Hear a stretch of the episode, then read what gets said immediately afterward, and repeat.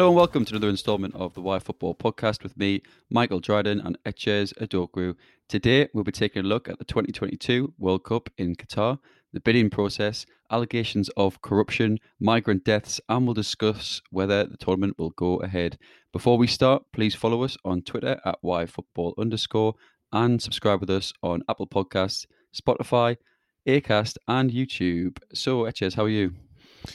Yeah, not too bad, thanks. Um, as I say that every single week. Um, and a positive spin, I went to the shop this morning, and uh, you know when you see someone's like it's so windy outside, I just saw someone's plastic carrier bag just going away in the wind, and they were trying to chase it. So was quite, was quite mean, but I found that quite funny. So, uh, yeah, I don't know. How is that linked to how are you? Is that how yeah. things have got. That's nah, it's, it's just, nah, it's just it's just having a good mood because it made me laugh. So it's, it's like what you look at Tesco's carrier bag. It's like why do you need like it's gone, except it's gone. It, it, it's not coming back to you. Fair enough. Fair enough. I can't argue that. Cheers. Can't argue at all. Hey, Jordan, how are you doing? You okay? Yeah, not not too bad. Again, nothing's going on. I haven't left the house, so I don't, I've seen a Tesco in about six months. So, you know, at least you beat me to that. But yeah, no, uh, Sunderland are at Wembley tomorrow. You know, I love mentioning Sunderland, but um, we're at Wembley in the Papa John's Trophy final, the Pizza Cup. So that will be interesting. Pretty pointless cup. Um, but, you know, a victory at Wembley, you know, you can't sniff at that, can you? Yeah, you you guys have a very tough time at Wembley, don't you? Last six visits, six defeats. That's nice. That's good, isn't it? Yeah. At least at least you turned up. So yeah. a positive. So, it is moving on to today's topic why the Qatar World Cup? Uh, so, you know, the World Cup's the pinnacle for all football fans. You know, people travel across the globe to see. Uh, we initially uh, wanted to go to this World Cup, uh, but obviously we may yeah. not, depending on reasons I'm going to mention later on. There's been so many great spectacles over the years. You know, there's been Korea and Japan, which is um, a really funny World Cup because the World Cup final was on the day I got confirmed, uh, not confirmed, had my first Holy Communion. So I was meant to have my first oh, Holy oh, wow. Communion. Yeah, I was meant to have my first Holy Communion with 12 children. And in the end, every, I had it with one other person because everyone else moved it to the earlier one so they could see the World Cup final. My oh, dad, no. my dad pleaded with my mum for her to move it to the earlier one. She said no. So I had a church that was completely empty apart from my family and his family and that was it really. yeah, mate. God, God doesn't stop for your for the World Cup final, does it? he doesn't. know.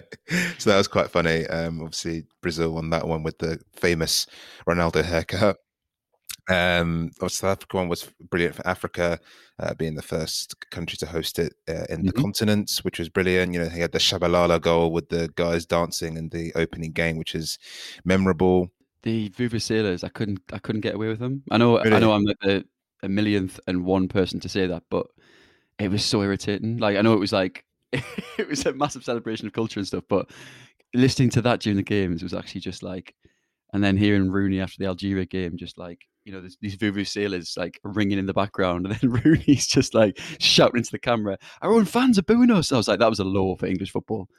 Yeah, you sound like quite you'd be quite fun at a party, Dryden. To be honest, you sound like a pretty fun guy. Invite yeah, me. But, yeah, I'll think about it, mate. I'll think about it. Um, but that that World Cup was memorable as well. Um, and then 2014, I believe Germany were the first winners. I think that's the first World Cup won by a team not from that continent. I oh believe. wow! I, be- I believe mm. so. No, you know what? I'm not too sure. I'm not too sure about that. Makes sense. It does make sense. I mean, I can't think of a, an example. I mean, Euro. No, I think because... it's the. I think it's the first Euro winner. No, let me correct it. I think it's the first Euro winner to not win in their own continent. But what about '94? So Brazil won in. I mean, that's what I mean. Continent, isn't it? Yeah, Is and that's no? what I mean. North America and South America. Yeah. Yeah, and I feel like '58 Brazil was in Sweden or somewhere where they won it. I think, given the amount of times Brazil have won it, and the fact that it's. I think well, it's a European team. I think it's a European team. I'm going to stick with that one. Anyone that wants to fire shots, fire shots at me. well, uh, the only European winner to win, to not win in their own yeah, continent. Yeah, that's fair enough. All right, you'll, I'll give you that. I'll give you that. Yeah, thank you very much. Anyone else wants to fire at me? My Twitter is Idoku Etches. Is that my Instagram? It doesn't really matter. I don't know. I don't we'll, know. We'll move on. We'll move on swiftly. Um, so those are some great World Cups in the past, and Qatar is the next installment in 2022, which has been filled with lots of controversy right from when it was Mm. announced. You know, it'll be the first Arab nation to host it, which is a huge achievement. So I wanted to do a podcast and looking at how the bid was won, the issues that have been raised since, and whether they're kind of are even deeper issues rooted uh, within FIFA itself. Yeah, I think we're all aware of those of those issues, and we'll go on to it. Um, the biggest surprise of all, I mean, the size of Qatar. I mean, before the World Cup was announced there, I mean, before we discussed going there because we're not getting any younger, and yeah, but Qatar is just marginally bigger than London. You know, there's a, there's a population of 2.8 million, which we're doing some maths this morning, is around roughly half the population of Scotland. So you've got to think, you know, compare that to US and Mexico, like the land mass and Mexico. So it's US, it's US, Mexico, and Canada. Sorry, where the 2026 World Cup is going to be held. I think the com- compare the land mass that that is split across compared to uh, Qatar. You know, the infrastructure around that and the stadiums and stuff. I mean, it's it's just crazy, really, that such what is effectively the biggest sporting event in the world is being held in a country that is the size of a capital city and has a population of you know of a capital city. I mean, London has a London has a population of 12 million, so Wow. it's it's crazy, really. Um, so it's just kind of these overriding questions here. We'll we'll go on to it. You know, was it purely about money? Um, and I mean, what was a World Cup supposed to be like, right? I mean, you know, we talk about the size of the country, we talk about the money involved, but you know, where is a World Cup supposed to be? You know, is it supposed is is the UK something like that? Is that a preferred location with the infrastructure already there, the history? But if that was the case, the World Cup would just go around the same six, seven countries, and we'd never see it anywhere. Yeah, true. Yeah, the, the World Cup definitely has to expand. But the burning question I really have for you is when you were working out uh, the population of Qatar, did you use a calculator to work that one out? Because I know your maths, as you've realized in earlier pods, is sketchy at best. Yeah, so what I did was I worked out the population of Qatar. I worked out the population of Scotland. Uh, it took me a while, but I worked out that it's about roughly half. Okay, good. Congratulations then. Thanks, I, I, was, I was a bit concerned you're doing some sort of long subtraction, which uh, I you struggle with. Um, so we'll move on and leave that one there. Um, my mind's at ease. So um, I thought I'd do a little bit on how World Cup bids actually, how they actually work, because I think often you just see live on Sky News, they've just announced the tournament, and then you're like, okay, fine, this is where it's going to be. Unless if your country's involved in it. So, you know, sometimes you're aware that England are involved in the bid, like we were for Yeah. 2018. So you're a bit more engaged. But when it's not your country, you, just kind of switch on the channel and you're like, oh, here we go. That's the World Mm. Cup bid. Um, so the way it actually works is the FIFA Executive Committee vote to decide where each um, where they should host the tournament, which is to no surprise. Uh, It's Mm. like a multiple round ballot system used to determine the host. So all of the eligible members of the FIFA Executive Committee have one vote each. Um, the country that receives the fewest votes is eliminated, which obviously makes sense. And then uh, the majority then basically wins. If there's a tie, uh, the FIFA president uh, has the overriding vote, which used to be Sepp Blatter, who was obviously Yeah. corrupt. So that says a lot there. yeah. Yeah, that sounds foolproof. Yeah, exactly. Corrupt Sepp Blatter at the helm. Um, the process goes as follows: uh, applications are formally invited, so you can send in your application. There's a closing date for registering an intention to bid. Then there's a deadline to submit a completed bid. Then a deadline for the full details of the submission. Then an individual application inspection begins and ends. So delegates will go to where you're going to host it because obviously Oh, I, I, I bet I bet they do.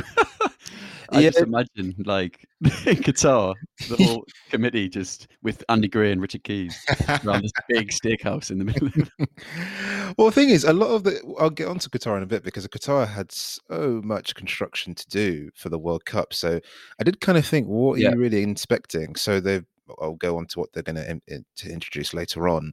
But yeah, obviously for somewhere like England for the 2018 World Cup, they wouldn't have built anything because obviously we've got the infrastructure and stadiums. There may have been changes to things like maybe bus routes and fan uh, mobility, but generally speaking, uh, you know, it, it's pretty straightforward. And then after that, after inspection, FIFA then announce the winners.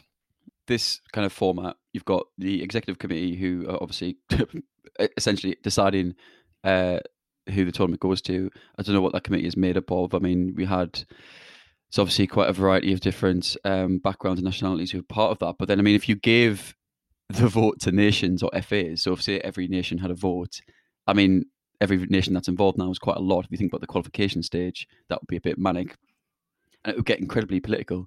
I mean, it'd be like the Eurovision yeah. Song Contest for World Cup. Yes, that's a really good point. So let's move on to the teams that actually applied for the 2022 World Cup. We have Australia, who launched a bid for the 2018 World Cup but withdrew. Uh, their 2022 bid and 2018 bid was launched by a guy called Ben Buckley. Uh, who is Ben Buckley, Dryden? Uh, he's a famous ballroom dancer in Australia. Uh, he was a former NRL player. Ah, uh, okay, makes in sense. Australia. Uh, you got Quentin Bryce. To go, Gonna go cricket this time. Uh, she, she, governor. She's a oh, governor. I'm just thinking of Quinton Fortune. Uh, fair, fair play. Hold, hold tight, Quinton. Oh, he was a passenger. Anyway, um, the final one is Ella Macpherson. Uh, she or Elle is, Macpherson. Uh, yeah, she's uh, she's a female football footballer, famous former female footballer, former former model and parts of mattress. Oh, oh fair. Mm. Quite the array there. Yeah, exactly. But despite the star-studded cast to present, also hold on as well. Where's Tim Cahill? That's true. Where is Tim? Where's Tim? You know, he's, he's, too busy. He's too busy on what's he on? He's BBC, isn't he? Now he's part yeah, of the BBC, BBC lineup. Yeah. You know, he needs to pull his finger out because you know. where is Tim? Where's where's the rest of the lads? Where's Harry? Where's Harry Kewell? Yeah, Mark as well. Mark Viduka. Yeah, they missed out some some big guys, but yeah, despite the star-studded cast uh, to present the bids, they ended up rock bottom in the bidding process with one vote. That mm. apparently shocked analysts and people in FIFA. But the issues around getting access to stadiums for sports used in the NRL and AFL, which clashed with the World Cup. Mm. Next was Japan. Uh, the issue that they had was them and South Korea hosted it in 2022 which was said to work against them. They came fourth. South Korea also bidded. They came third. Same issues with Japan as they previously hosted it. Mm. And the final one was the USA, who came second. They had a strong bid, but they lost to Qatar. Mm.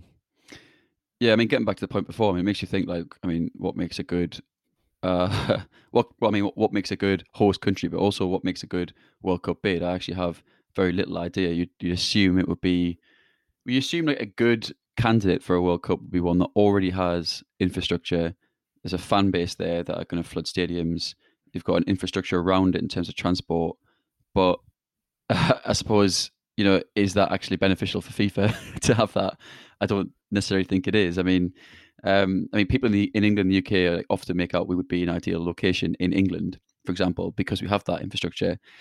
Um, but as I mentioned before, I mean, if that was the case, we'd just be rotating around the leagues. But then obviously you move, or sorry, rotating around kind of the developed footballing nations, like pretty much Europe's top five leagues. But then when you give it to like someone like Qatar, so much work is needed. Uh, exactly. So it's kind of like a, a, balancing act, I suppose. Like there would be because if it went to England, you just know that people would complain, or certain nations would complain that it's just like elitist. It's just like giving it to, you know, you know Premier League's the, the biggest and kind of most lucrative league in the world. It would just be allegations of, you know, it's just going to them for those reasons. Yeah, it's, it's a difficult one to kind of answer. Indeed, yeah, you, you want yeah, you want the World Cup to go across the globe, but as you said, there's so much infrastructure that's needed to do it. You know, as mm. time goes on, we can't be in 2100 and then England have hosted three World Cups, Brazil have hosted five World Cups, and then Germany have hosted four World Cups because yeah. it's not really a World Cup. But you know, there is the argument as well as how many countries can actually afford to do so and, and do so safely. I think South Africa showed that you know it's possible, and Qatar, I'm, I'm hopefully yeah tournament. Yeah. Australia is a matter of time if they keep on bidding to get the World Cup down there.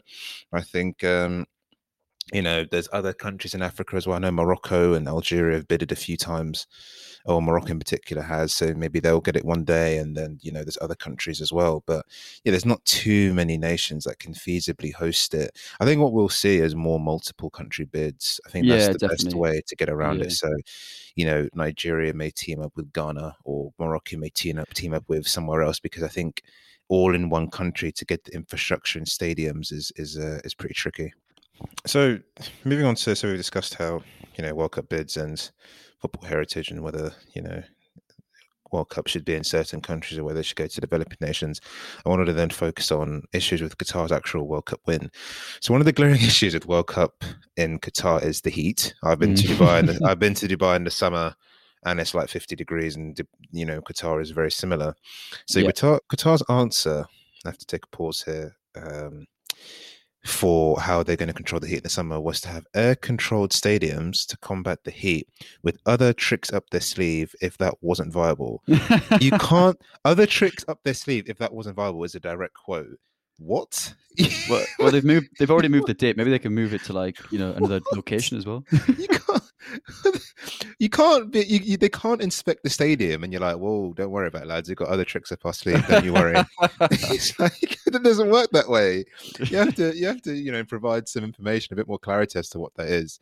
Yeah something so rigorous and meticulous in planning, you know, in terms of the inspection, you know, the bids. I'm sure the bids aren't, uh, we're going to host the state, the final in Wembley and that's it. You know, there'll be so much information on where mm-hmm. fans will stay, transport, communication, and they've just put, yeah, you know, put some air, put some aircon on. I reckon that'll do.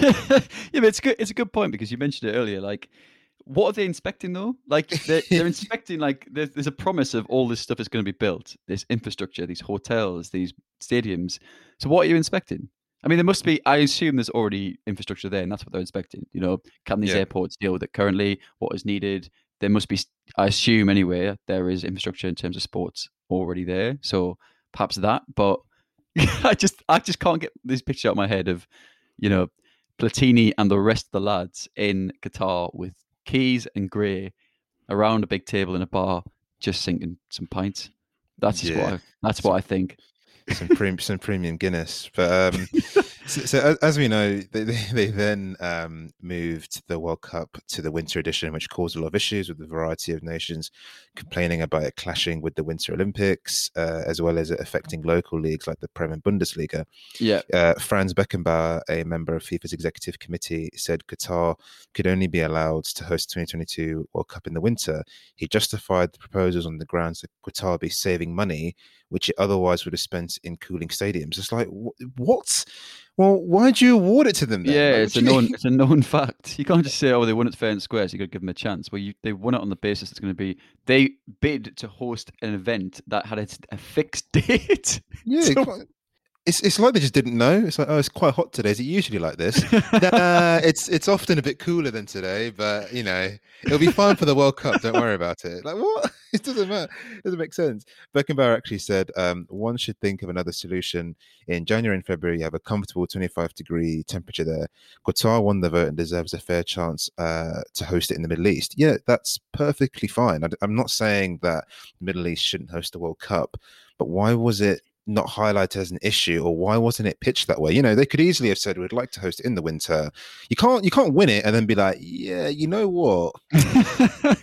Uh, we were thinking and yeah it's not really possible in the summer you know? You can't yeah, do that. yeah, we're thinking about moving it to uh, western europe instead you know we're going to host it in norway. I mean, we're still. it is. It is pretty mad, but there you go but yeah, I mean, to to that point, I mean, there is an argument that like you know it is often a summer tournament, and you know not even just the Middle East. I mean, there's obviously you know a lot of areas of the world where it would be really difficult to host a tournament in the summer um, because it's too hot. And so there's an argument there of well, do we just exclude region regions for that region? But for that reason, but you know, as to your point, yeah, it should be in the bid. Like, you know, fair enough. Countries in, I mean, there's, there's, there's countries in Africa, for example. I mean, a lot of countries in Africa the other countries in the Middle East and other parts of the world where conditions aren't ideal for a tournament at certain times of the year, but it needs to be part of the bid. I just find that a bit mad. So moving on to the next bit, I thought I'd look at uh, migrant deaths, which is which is quite a sad point. Um, so something which has been highlighted frequently has been the safety of migrant workers helping construct or build uh, infrastructure mm. for the World Cup in Qatar. Since they've been awarded the hosting rights for the football's biggest tournament, 6,500 migrant workers from five countries, mainly in South Asia, have mm. died. Yeah. The Guardian noted deaths among workers from countries like India, Pakistan, Nepal, Bangladesh, and Sri Lanka between 2011 and t- late 2020, with an average of 12 dying each week during wow. that period. Uh, the migrants there are said to be held against their will. So once they go, they can't leave as their passports are held by Qatari officials. So they work there until mm. basically they don't need them anymore. Apparently, the true death toll is likely to be significantly higher as deaths from other countries aren't factored in. Mm. Um, you know, Qatar itself is heavily reliant on migrant workers. Uh, the majority tend to come voluntarily from Asia and parts of Africa. Um, yeah. and, and, for this World Cup bids, you know, there's been so much infrastructure needed. So I mentioned this earlier, I don't want to say, but they needed seven stadiums, a new airport, as well as broad additions to its public transportation network. So it's a huge, huge project. Yeah, it's a massive deal. Um, but the US State Department has said that the conditions that workers are facing there is terrible in terms of the labor violations are from, taking form from forms of beating, sexual assault, restriction mm. of freedom, as I mentioned, withholding their passports, as well as withholding of salaries. So yeah. it's really, really terrible, terrible conditions uh, for these people to work in, which is honestly unacceptable. Yeah. But this isn't new for Qatar, which raises questions as to why the World Cup was actually given to them. You know, they've had labor violations for years, long before the World Cup was even given to them. Mm. And it's been highlighted by loads of human rights organizations, yet the World Cup was still given to them. You know, if you look at it from the outset, we've got a nation which is riddled with structural issues, which has caused the World Cup to move to winter. It's a huge project in terms mm. of infrastructure.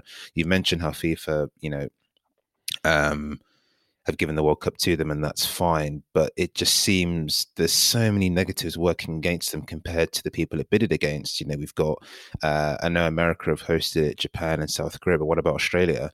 You know, it seems as if something's missing as to why Qatar got this bid. You know, why have they managed to get it when there's so many things stacking against them? And sadly, it seems that corruption has played a part in that.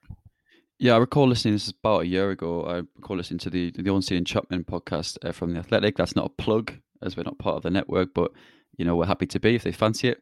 They made a point that FIFA often always started, particularly with South Africa onwards, um, awarding tournaments to nations that require that huge infrastructure. So you think uh, in South Africa, a lot of stadiums were built. You would have needed the, the airports and the infrastructure around it, the hotels to be built. In Brazil, you know there was already existing football infrastructure, but around that there was work needed in terms of you know transport and hotels again. And then Qatar, it's a huge infrastructure project because you're building a lot of this from scratch. I mean, you've got hotels there existing and airport structure, for example, but you don't have you don't have the football infrastructure. Almost all the stadiums. I think I, they said in that podcast that around twelve stadiums is kind of the optimal uh, amount that is re- required for a tournament like this, and they've built most of them from scratch. And one of the reasons why, or a prevailing reason why it goes to these nations and goes to a nation that needs to build all this all these things is because it generates construction contracts. So that'll benefit FIFA potentially if they're involved in the sale of those contracts or involved in a slice of it. And it'll definitely benefit the nation or the investors within it. So, you know, the owners of large construction firms, etc and it's almost like a political reason to build a lot of these things. So why should we? Why would, for example, Qatar? I mean, there's there's a lot of human rights violations, so you could argue that they're not overly that concerned about what you know the human element and what their population think. But how can you get away with building a lot of infrastructure and generate a lot of money for people? Well, you know, a World Cup's a great excuse, isn't it? I don't think anyone was surprised, but I think that's just a really sad fact, isn't it? No one was surprised. I remember it was it was years ago now that Russia and Qatar were awarded the, the World Cup. So it feels like a lifetime ago, and it felt like Qatar was so far away, and now we're approaching what almost a year until that is going to go ahead. Mm. Um, and are we surprised that it went there? Still, no, I don't think we are. I think we become less surprised over time um, as these allegations of migrant death were 6,500 people have died at the hands of this as a result of this tournament, essentially. So it's just crazy. Like, it's absolutely just in what other context is that acceptable? It's astonishing. And, you know, it's sad, really, that it's got to this point where FIFA kind of looking beyond the human right issues and the flaws and just looking mm. at it mm. purely from a money perspective. I mean, the allegations of corruption in FIFA are well documented, which within itself could be a pod. But back in 2011, the allegations of corruption over then Vice President Jack Warner. Uh, email was saying that Qatar bought the World Cup through mm. bribery mm. via Mohammed bin Hammam, who was the president of the Asian Football Federa- uh, Fed- Asian Football Confederation. got there, got there in the end, just well about. Uh, so that was denied by both parties. Uh, again in 2014, apparently Qatar's successful campaign paid Jack Warner and his family almost two million dollars. Mm. So Jack Warner is heavily implicated in that. Then in 2019, more allegations arose in January where Bonita Diaz a whistleblower from the Inside Australia's 2022 World Cup bid published a book which alleged that in the months before the vote in December 2010, uh, executives uh, basically agreed a deal uh, where Al Jazeera paid $100 million if Al Jazeera, sorry, Al Jazeera now BEI, beIN Sports, which is home to our two favorites, Andy Gray and Richard Keys. Uh, they're not our favorites; they're actually very bad people, but they work for beIN Sports. Yeah, just uh, just clarify that. I mentioned them twice, but I don't actually. They're very good people. But they agreed a secret deal to pay hundred million dollars if Qatar won the vote. Uh, that actual allegation led to Michel Platini, the former UEFA boss, being arrested on charges of corruption. Um, but moving on, I kind of want to discuss whether you know the tournament will actually go ahead, and and the reason why I said that is because Norway have become the first national team looking to boycott it due to health and safety mm. concerns for workers. You know the corruption amounting and the allegations have, have left really bad taste in the mouth of many for this tournament, and there's so much pressure, like South Africa actually, for the tournament to be a success in terms of you know it being the first arab nation to host it and just just loads of issues around it in terms of the migrant deaths and yeah. the corruption around it. And it's a really delicate situation for footballers, right? Because Norway aren't going to win the World Cup. Shock horror. They've got some good players. They've got Ødegaard. They've got Haaland. Mm. They've got um, the guy at Leipzig who's at Palace They've got some good players, but they're not going to win it. But, no, you know, the issue is around what Norway represent, you know?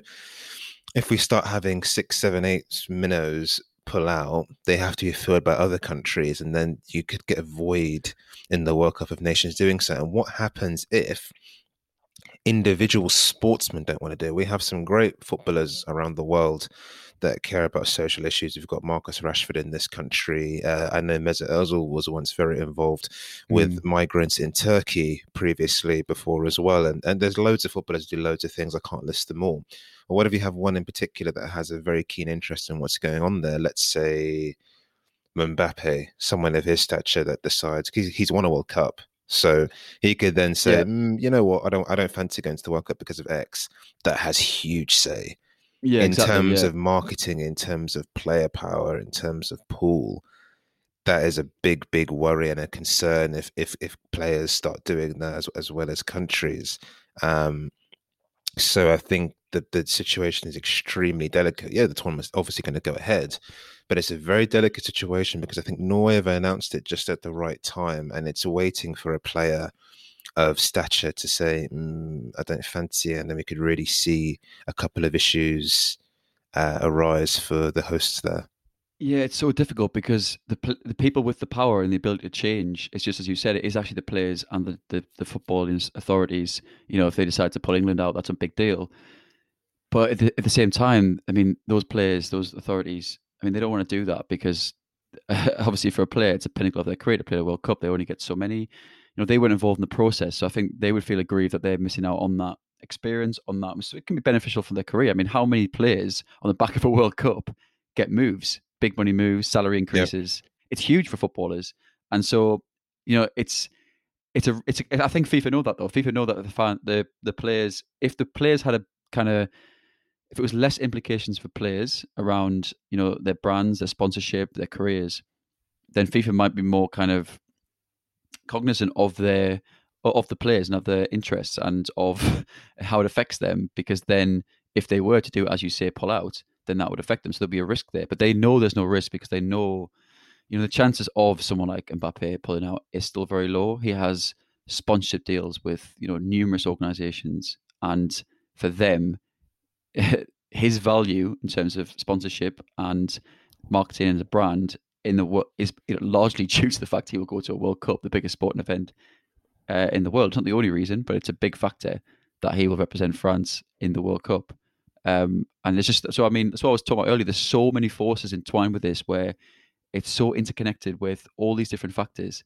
Yeah, I think I think football's problem is that it sees itself in its own bubble, right? So kind of like the Zlatan Ibrahimovic versus LeBron James issue, where Zlatan was like, LeBron James should just stick to basketball. Yeah, yeah, yeah. And it's kind of this case in football where football sees themselves as this is the game, this is what's happening. Everything else around it doesn't matter as long as football's going on.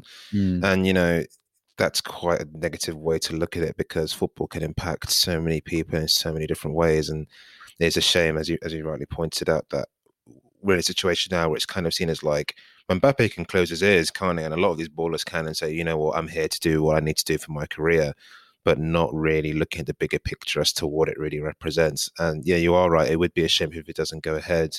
And what more can you do? Eh, it, it, it's really an issue from FIFA, and you can't have any trust in FIFA because they all seem corrupt. So obviously, there's someone I can't remember his name now who's taken over from um, Blatter, who said he's going to change loads of stuff, and you, you, are skeptical. I know Wenger's involved there as well, and Wenger's a legend. Uh, so hopefully uh, it resolves itself. but the, the level of corruption when I was doing research for this pod was so deep and so wide that you are skeptical whether they're looking for the best interests in the game or they're looking for you know payouts and what benefits football in terms of money whether it's as you said having massive infrastructure because they benefit through sponsorship and money in that in that sense and uh, that's kind of the situation where, where we're at the, the, tournament will definitely go ahead mm. but whether it's the right thing to do i'm not so sure yeah it's gianni infantino as you're thinking of as the as the current fifa president and i think yeah. part of his his his election promises was to rid corruption, but obviously that's always going to be the headline, and whether it actually happens is is another factor. And I mean, what you mentioned earlier is bang on. Like you know, think about COVID, think about the the, the project restart. Like it was such a priority. it was such a priority to get the Premier League back on screens. Um, but you think about it, it is a bit bonkers during the pandemic for that to be the case, putting people at risk. But again, you've got all this money involved, all these sponsorship contracts, everything that goes around it, and that's what causes um, this to happen. And it's it, it's it's good because we're football fans, but it's also bad because people, you know, people are at risk in different ways. Right. Well, that's all from us this week. Thank you so much, Etches, for uh, the research on that, which is a fascinating topic. We could have done a three-hour pod, never mind a thirty-minute pod on that. Uh, I'd love to expand that in terms of South Africa and even just further beyond. Right. So where we're going into next in terms of the USA, Mexico, and Canada, I think that'd be fascinating topics. But yep, thank you all for listening, guys. Please continue sub- to subscribe with us on all our pop, uh, platforms, and we'll see you again next time. Cheers, guys. Thank you.